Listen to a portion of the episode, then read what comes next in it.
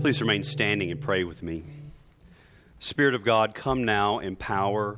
And Lord, touch the word of God that you yourself inspired and bring it to life again among your people today. I pray, Lord God, that you would take um, this clay vessel, this clay pot, and fill it with treasure, your treasure, Lord, to bless your people. I pray, Lord, that um, the challenging word would also be the word of grace and the word of the gospel. And Lord, I pray now that the words of my mouth and the meditation of all our hearts would be acceptable in your sight, O Lord, our rock and our redeemer. Amen. You may be seated. Well, I kind of feel like that uh, churches need to be equipped. We got a lot of accoutrements in this church. We have, you know, we got these altar light things going on. You know why we have those, right? In the early church, it was dark. That's right. And that's why we have that. I'm not kidding. It was just dark, and we kept them because they were pretty. And then we got all, all this other stuff. But what we don't have, and what I think we need, is one of those red, rotating, flashing lights right up here somewhere that will come on, and maybe a little klaxon would sound whoop, whoop, whoop, warning, this sermon will mention tithing. So there should be that. There should be that. Uh, you know, when um, years and years ago, when um, Lisa and I were in our early part of our marriage, and I was in what what used to be called uh, in North Carolina, I don't know about anywhere else. I was in a backslidden condition. Uh, I don't know if you can have that anymore, but I had it real bad. Had a backslidden condition, and so every now and then she would manage to drag me to church, you know, and I would go and everywhere I went, it was the Sunday they were going to have the tithing sermon. I don't know why that was, but that's what happens. So uh, I want you to know if you are a guest here this morning, yes, we do talk about this every Sunday. no, we don't. There are seasons of the year we do come back to this topic, and we do because it is a part of Christian discipleship. It is unavoidable if we're going to be true to the whole counsel of the Word of God. And it is in the Word of God that we get some really good news. And I want to give you something truly encouraging and uplifting this morning for your discipleship. I hope you're ready for this. Here it is You are totally unnecessary. I am totally unnecessary. The entire cosmos is totally unnecessary. None of us, none of this beautiful, extravagantly wonderful word, world we live in needed to exist. And do you know why that is good news? Well, the reason is that since this universe is unnecessary, that means that everything, everything, including me, including you, is sheer gift. You are sheer gift. Every one of us is an expression of God's superabundant gift giving love. Why is there something? This is one of the great questions of philosophy. Why is there something rather than nothing? That really is. Leibniz and others have asked that question. Why is there something rather than nothing? We have the answer to that. It is because it is all gift, it is the overflowing abundance of God's love, mercy, and grace. We exist not out of necessity, but out of love. You exist out of love. Everything that exists comes from a gift giving God. And so James says in his little letter in James chapter 1, verses 16 and following Do not be deceived, my beloved brothers. Every good and perfect gift is from above, coming down from the Father of lights, with whom there is no variation or shadow due to change. Of his own will, he brought us forth by the word of truth, that we should be a kind of firstfruits of his creatures. And not only is our creation pure, unmerited gift, so is our redemption. I know that we're all familiar with this verse, but it bears repeating. John 3 16. For God so loved the world that he gave. He gave his only Son, that whoever believes in him should not perish but have eternal life. And it is in our salvation through Jesus Christ that we see, it's in that and it's in how God elected to redeem the world that we see the God's gift giving, gift giving is radically generous and it is lavishly sacrificial. God's giving love is lavishly sacrificial. There is no other way to understand the cross except that it is God's lavish sacrificial love. Now, here's the truth that tells us something about who we are to be at the core of what it means to be a human being. If, as the scriptures teach us, we are indeed created in the image of God, then by definition, we are created to be givers because God Himself is a giving God. And if we are not givers, then we're not fulfilling at one level of our existence the very purpose for our creation. But, there, but more than that, when we are born again by accepting Jesus Christ, we are made God's children. And as God's children, we share in his attributes. If God is our Father, then we have his DNA. We share in his attributes of, of being lavish, sacrificial, radically generous givers. So if joyful, love motivated, radical generosity, uh, being is not, if that is not a part of our life, then we are missing a fundamental part of being human in general and a disciple, a follower of Jesus in particular. And at Christ Church, this is one of our guiding values. We have talked about this over and over and over for years. And every year we see God gives us a, another motto, another theme in our church's life. It emerges. And these don't go away, they stay with us. And one of those themes about Christ Church is radical generosity. And I have seen in this church, uh, breathtaking expressions of radical generosity by people in this congregation who never want to be named. But, and, but the cool thing is, is they just light up with joy. We had a guy in this church uh, one time, he's, he's moved. He didn't move because of this, he just had a job somewhere else he had to go to. But we, we had a season we were talking about radical generosity. He had this amazing guitar collection. He, he sold some of these precious uh, historic guitars and gave the money to the poor because that's what Jesus said to do. That's crazy. And yet, he was so happy to do it. And we see this over and over again. So, this morning, I want to open the scriptures to help us become the kind of givers that God has created you and I to be. We cannot talk about following Jesus, we can't talk about discipleship without talking about giving. And so, I really don't make any apologies about this. However, I do know that um, you're, you may be that person like I was who came to church the Sunday that the giving sermon was being preached, and this was not your home church. Well, if this isn't your home church and you have a home church somewhere else, then take these principles and apply them in your home church. If this is your home church, or if you're coming here, you need to apply these here. If you're exploring following Jesus Christ as a way of life, as being a disciple, as a way of life, then you need to know that this is an inherent part of being a follower of Jesus. And so this is a universally applicable topic.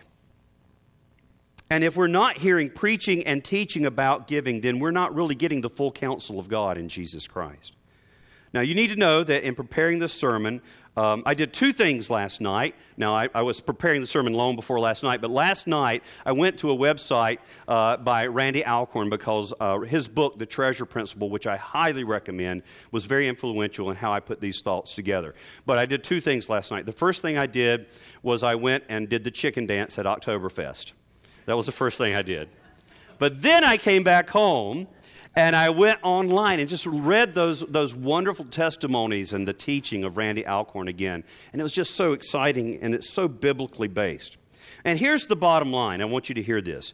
In order for us to live out lives of radical generosity, we have to embrace what Randy Alcorn calls the treasure principle. He didn't, bring, he didn't create that, he just gets that phrase, the treasure principle, from the Matthew text that we just read, where Jesus says, Do not lay up for yourselves treasures on earth where moth, and rust destroy and where thieves break in and steal, but lay up for yourselves treasures in heaven where neither moth nor rust destroys, and where thieves do not break in and steal. For where your treasure is, there your heart will be also. So here's the treasure principle based out of Matthew chapter 6. Are you ready? Here it is. You might want to write this down. You can't take it with you, but you can send it on ahead.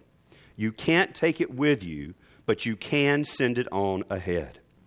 I want us to look at a church that modeled that kingdom principle and see if we can apply this in our lives as well.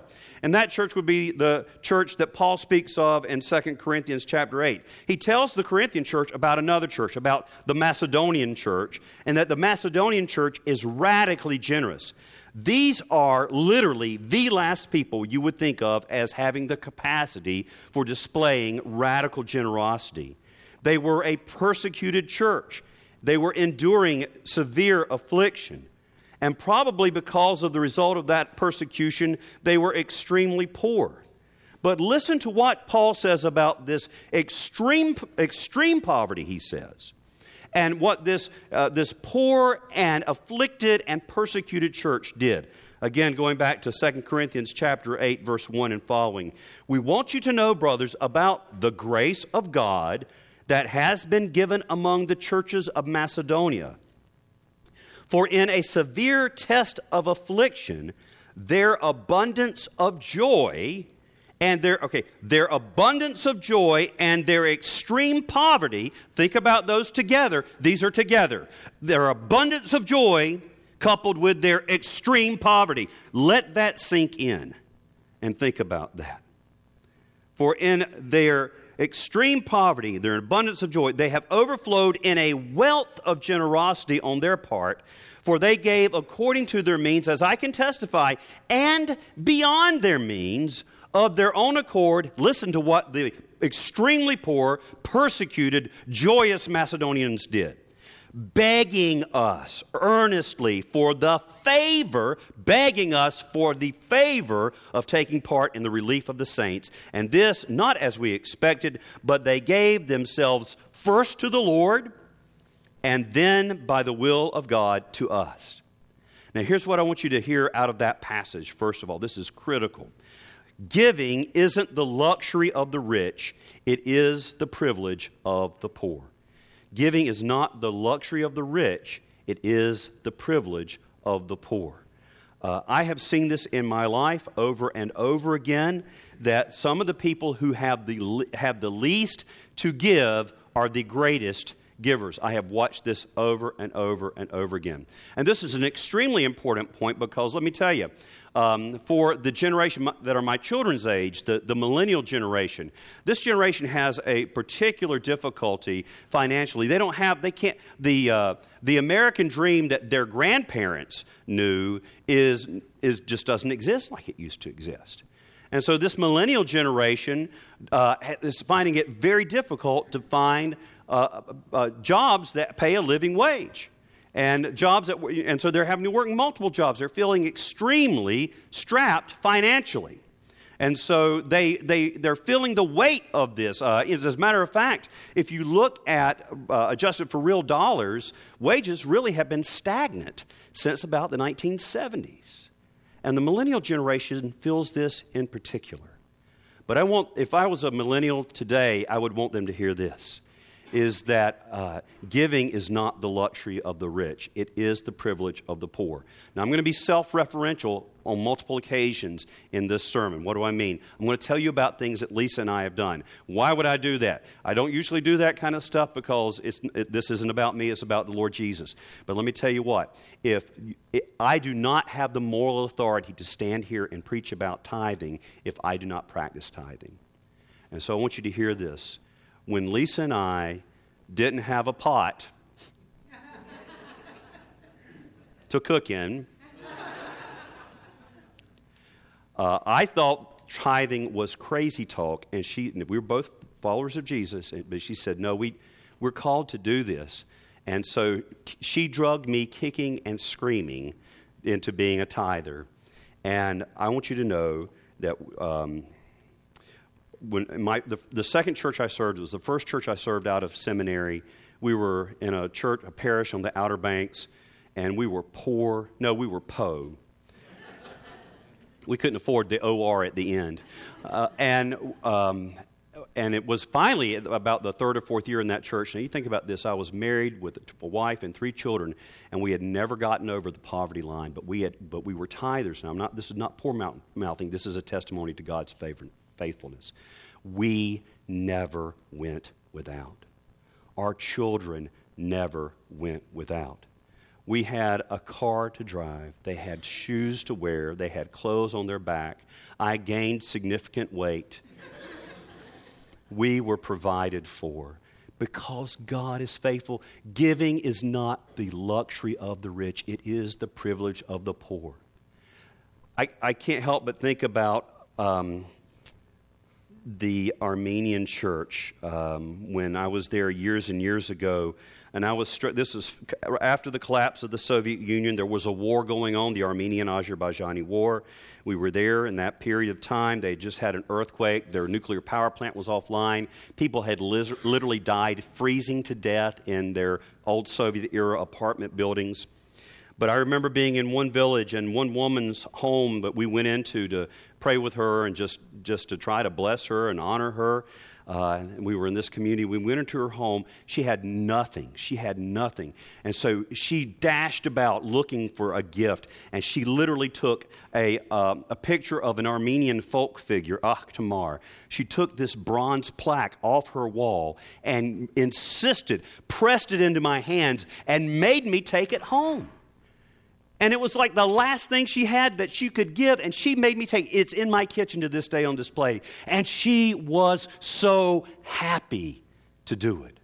It brought her such joy. What is going on? It's not the privilege, the luxury of the rich, it is the privilege of the poor. It made her joyful. And where does that joy come from? Well, it comes from living out of the fact that we, we were created to be givers. And when we live out our created purpose, we live out the truth that we are God's children, and then the result of that is overflowing abundance of joy. We are most like God when we are giving. And so, if your Christian life lacks joy, the very first thing I would recommend you do is give it away. Give something away. Just give, don't give, you don't have to give it here. Give it to the food bank, give it to the Samaritan's Inn. Give something and watch God put joy back into your life. They begged God for the favor, this Macedonian church, the, the favor of giving. When God's grace has been truly received, when we have truly experienced God's unmerited favor and grace, we, in like manner, want to become givers. Now, when we live as givers, because this is how the universe is set up, this is how God created us to be, we're going to experience blessing that comes with that. There are, yes, benefits that come with being a giver. The very first one is, and I'm so glad I get to talk about this because you'll know why in a second, we feel God's pleasure. Some of you already know the, the where this is going to go. When we give, we feel, we actually feel the pleasure of God directed into our lives. We can sense His blessing and favor upon us. Upon us. Randy tells a story about Mark, who is a, a Kentucky attorney who gives away half of his income each year. And Mark said, My pursuit of money drove me away from God, but since I have been giving it to Him, everything's changed. In fact, giving has brought me closer to God than anything else. When we give, we feel His pleasure. Now, this is why I like this, because I get to use this quote from Chariots of Fire. You know the quote from uh, when uh, Mark, I mean, when uh, Eric Liddell in the film is speaking to his sister Jenny and uh, Mark, I mean, Mark, uh, Eric has been called to uh, the mission field to serve in China. His sister is going to go to China. She wants him to go to China. Actually, Eric Liddell died in China as a missionary. But before he did that, he was called by God to, to run in the Olympics. And so this was back in the 1930s, and, and he's having a conversation with his sister, and he says to her, Jenny, Jenny, I believe God made me for a purpose for China. But He also made me fast. And when I run, I feel His pleasure. I feel His pleasure when I get to say that. But we do, when we do what we're created for, we feel His pleasure. And God has made us for a purpose. He created us to be givers. And when we give, we feel His pleasure. Giving jumpstarts our relationship with God, it opens our closed fists so that we can receive what God has for us. The second thing that we find that when we are givers is that God really does supernaturally and super abundantly meets our needs. You cannot outgive God. There are people in this church, I could have them stand up and tell you they tried and they couldn't do it. You cannot outgive God. This is what the scripture we heard read from Proverbs says Honor the Lord with your wealth and with the first fruits of all your produce. Then your barns will be filled with plenty and your vats will be bursting with wine.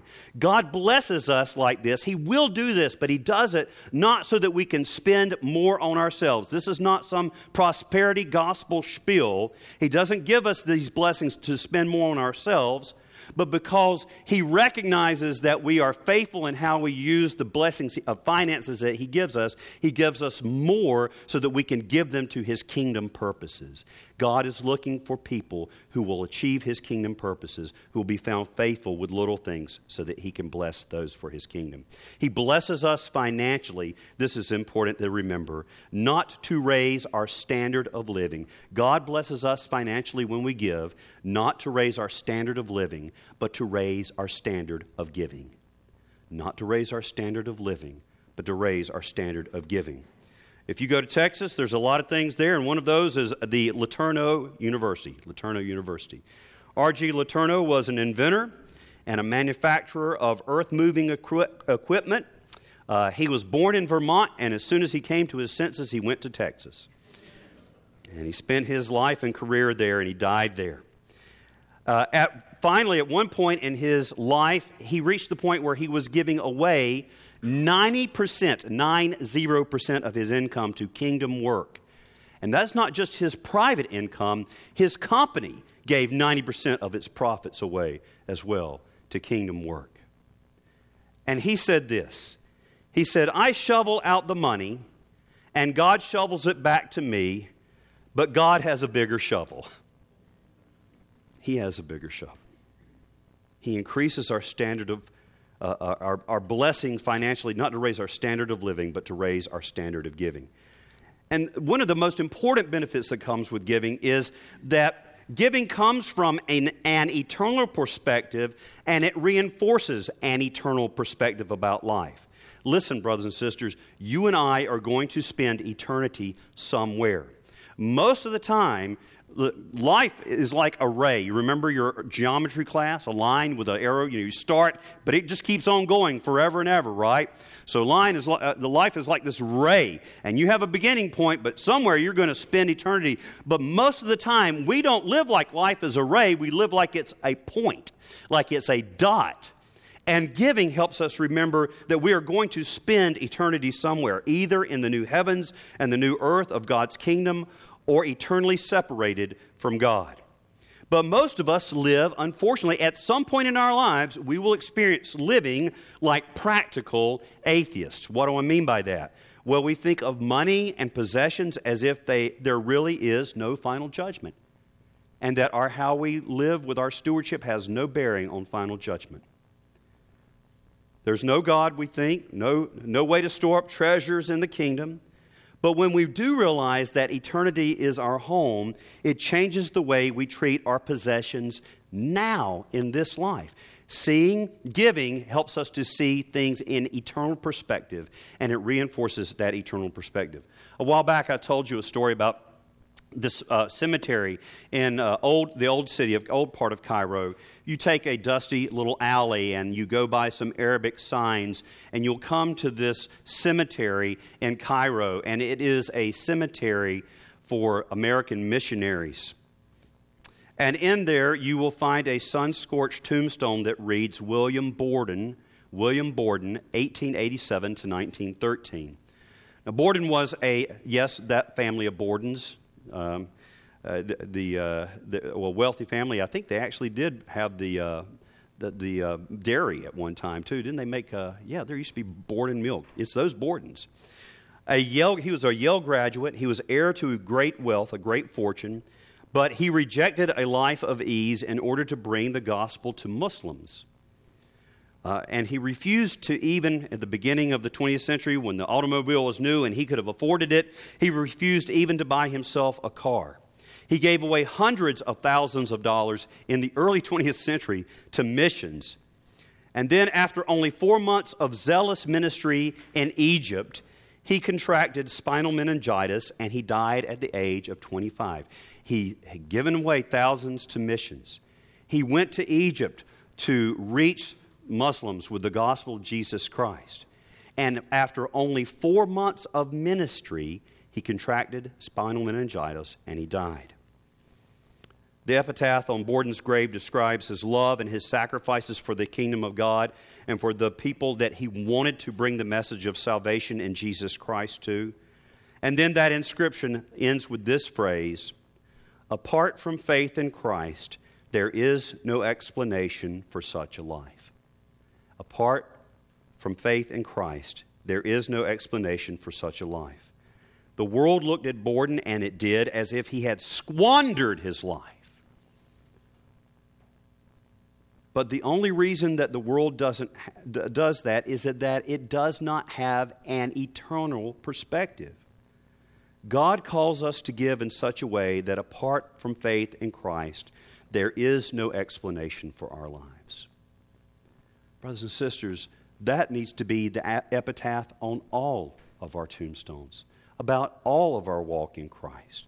Apart from faith in Christ, there is no explanation for Ben Sharp's life or for your life. Now, this morning, I want to give you some training wheels for giving. Uh, you know, training wheels give us the confidence to start riding a bike, but the goal is at some point to leave the training wheels behind. Well, the training wheels, the most basic step in giving in the community of faith, from God's, for God's covenant people through the ages has been to give the tithe. A tithe literally means 10%. I, I, I, didn't realize people didn't know this. I'm not a math person, but I do want to give the uh, quantity to you. It's 10%. That's what tithe means, a tenth of our income. Now, I have had uh, people over the decades, and I can say that now, I've been doing this for decades, tell me they object, well, you know, the tithe is an Old Testament concept. And I, my, you know, I have a glib answer. My glib answer is that's right. It is an Old Testament concept. The New Testament concept is to give everything away. Do you want to start being an Old Testament Christian first and then a New Testament? You can start at any point you want to. But I like Randy Alcorn's uh, more pastoral response. It seems fair to ask, he says, it seems fair to ask, God, do you really expect less of me who has your Holy Spirit within and lives in the wealthiest society in human history to expect less of me than you demanded of the poorest Israelite. And as I indicated to you earlier, Lisa and I started when there was, when there was no good reason to start. The tithe is not a stopping place. It's not a stopping place in giving. It is the starting point in giving. And again, I told you I would be self referential, and I do this only to show that I, I want to practice what I preach. We start with giving 10% of our first fruits, and then, but that means before we pay anything else, and we give that uh, to kingdom work, and we do it through Christ Church. This is my church home, and I look around. I mean, we had the food pantry yesterday. We have all this, all this, this ministry going on, and I want to do it through this church. And so I begin by tithing to my home church. That's storehouse tithing. I recommend that. And then we give to other ministries beyond that 10%. And in the last few years, we've been giving additional funds to the relief of our persecuted brothers and sisters in the Middle East, particularly in places like Iraq and Syria and in other places that are experiencing persecution from the hands of Islam. This morning, I want to invite you to, to take to, to an adventure, uh, to take the 90 day tithes challenge. Many of us in this room have already done this before. On your pew, I want you to pull it out. It's probably on the end there. There's a little commitment sheet says the 90 day tithe challenge on it. And as you're pulling that out, I want you to know what this is. At Christ Church, that is not your pledge. We, uh, do we pledge? Yeah, well, they, they, made me do that. I, you know, it's early on. Uh, I said, I don't want to do that. And they said, we should do that. So we do that. And it was a good idea, but this is not it. This is not a pledge. This is about a commitment to tithe. Nobody sees this except for the people who pray over these, t- these commitments. That'll be Father Keith and myself. We're going to pray over these, but our treasurer, Tom, does not get to see these. This is between you and God, and we, me and Keith, we're going to, we're going to take these sheets, we're going to commit to pray for you as you begin this adventure. Now, over the next couple of minutes, I'm going to challenge you. You don't ha- I don't want you to feel manipulated or coerced, none of that. Please don't feel that way. But I am going to challenge you to make a decision to step out in faith and to commit the first 10% of your income for the next 90 days to kingdom work. And if Christ Church is your home church, do it here. And if your home church is somewhere else, I want you to cause your pastor to have a coronary and do it there. Not really. I want him to, I want him to be pleased, but don't give him a coronary. Now you say, well, I, I want to take this home and think about it. No, it's not that kind of thing. You don't have to do it, but today, this is the moment of decision. So, I want to invite you to do this.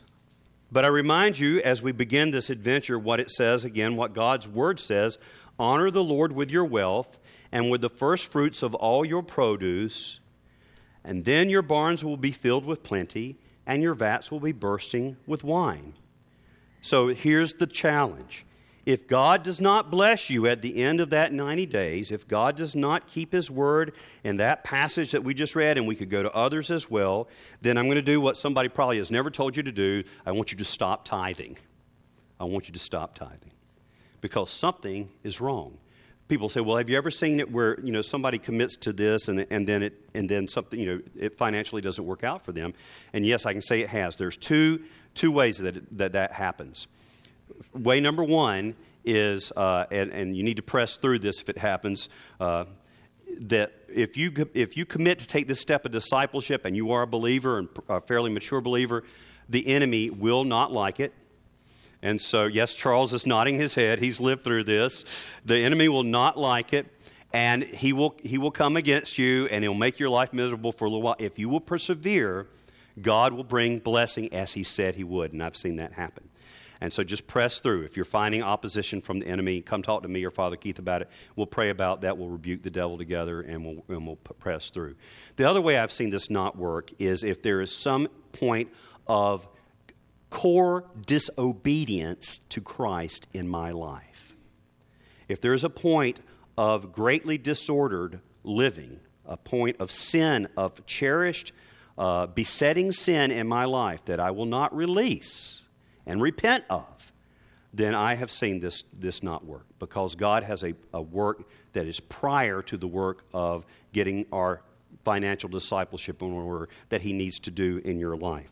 And you would know that when, if you come to that point and you're not, you're not seeing this being blessed, then you might want to take stock of your life. Now, I realize that some of us have never heard this teaching before, and if you are like uh, I was when Lisa would take me to, well, she, when she said, uh, we need to start tithing, my heart was pounding and I was just plumb scared. Uh, I was thinking, and some of you are probably thinking, this would not be a good time to start tithing for me. Um, I want to I want to say that I think tithing is a lot of, like having children. There doesn't seem to be a good time to start, but it's always a good thing when they come.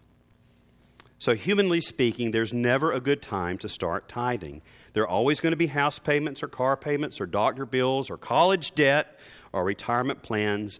And some of us are saying we can't even make our budget right now, and maybe that's the problem. You need to bring God into your financial life.